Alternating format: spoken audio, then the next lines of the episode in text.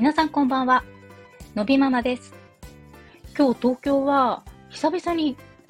ゲリラ豪雨っていうんですか、もう急にすごい雨が降ってきまして。で、私はあの会社でお昼に、ランチに外に出たんですけど、で、遠くの方で雷が鳴っていたりとか、ちょっと雲行きが怪しかったので、いつもより、あの、もうすぐに食べたらもう戻ろうと思ったんですよ。で、あの、オフィスの入っているビルの本当にあと3歩ぐらいのところで、もう本当に突然降ってきたので、危なかったです。あれはもう傘一応持ってましたけど、もう傘じゃね、しのげない。もうびしょびしょになっちゃったと思うんで、あ、本当に良かったなという話でした。ということで、本日のテーマは、やらないとダメでしょ？うは、世界一説得力とセンスのないセリフだと思う話。ということで、えー、最近のび太の行動を見ていて思うことがありまして、のび太ね、やる気になれば、やるんですよ。うん。で、例えば、実家に行ったら、一人で便座にちゃんとね、座って用を足したりとか、踏み台ないとこですよ。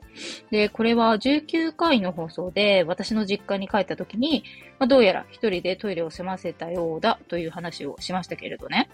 で、この前、夫の実家でね、その同じ光景ももう完全に見たんですよ。もう座って、用足して降りるというところを見かけまして、で、驚きましたね。ね、どこで覚えたんだろうって思いました。で、それから休みの日は夕食の前にお風呂に入るんですけれど、なので、のび太にとっては夕食の後の時間がね、割と自由に使えるわけですよ。で、そうすると自分のペースで、まあ、気に入りの YouTube を見て、で、終わりと言って、タブレットでね、ひらがなのアプリをやってるんですけど、それをやって、で、もう終わり、寝るって言って、もうおトイレに自分で行って、まあ、歯磨きしてなければ歯磨き済ませてね。でね、寝るわけですよ。ちゃんと9時前とかにね。で、驚くんですよね。で、なぜかというと、まあ、平日は保育園から戻るのが18時ぐらいですかね。で、夕食が、まあ、19時ぐらいかな。で、お風呂が20時半ぐらい。で、そんなこんなでやってるともう寝るのに22時、10時ぐらいになっちゃうんですよ。で、お風呂もね、入るよって言っても、もう、やだ、まだ YouTube 見るみたいになっちゃったりとか、あの、のび太のね、場合、ルーチンがあって、もう、その通りにやらないと、もう、な、ダメなんですよ。そこでパニックになっちゃうっていうんですかね。で、寝れないくなってしまうから、もうどんなに眠くても、例えば寝る前に本を2冊読む。で、その後行きたくなくても一旦トイレに行くとかね。ね決まったようにやらないと、まあ、本人は多分気持ちが悪いみたいなのが多分あるんですよね。で、本人的にそれをやることで落ち着くっていうわけなんですよね。で、あのー、でもやる時もあるわけですよ。うん。つまり本人としても、まあ何か理由があって、そうグダグダしたりとか、やらないっていう風になったりしてるんじゃないかな、というふうに私は思っている。で、のび太は朝9時前からね、夕方も、えっ、ー、と、18時前まで、まあ、保育園に行ってるんですよ。で、保育園はまあ楽しいけれども、まあ、家のように好き勝手はできないっていうことを彼は理解している。なので、集団行動はちゃんとできているんですね。けれど、まあ、彼なりにやりたいことはあるわけですよね。その、ある種それがルーチンのようなところもありますから、やらないと気が済まないと。なので、まあ、うちにいる時間くらいは好き勝手やって、わがままも言って、みたいなところなんじゃないかな、というふうに理解をするようになりました、最近。うん、それで、あの、のび太は食べることに関して、本当に一番ね、まだまだ、ちょっと伸ばしていかなければならないところなんですよ。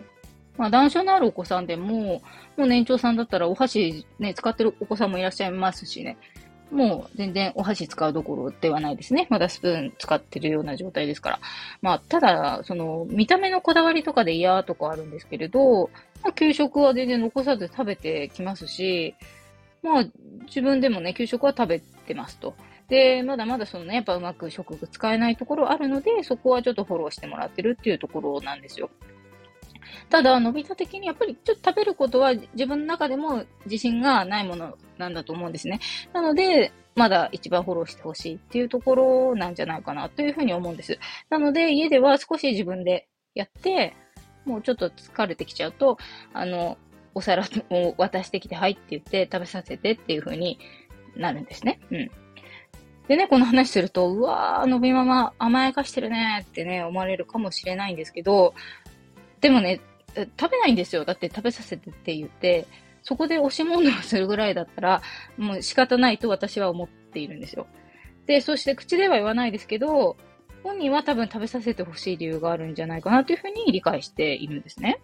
まあ、なぜかというと、食べる場面によってはちゃんと食べてるわけですからね。で、これは、あの、実家に行った時なんかもいいところを見せようとして自分で食べたりとかっていう風に場面で使い分けをしているっていう姿を見ているので、あの、もう、そういうことなんだというふうに理解してるんですね。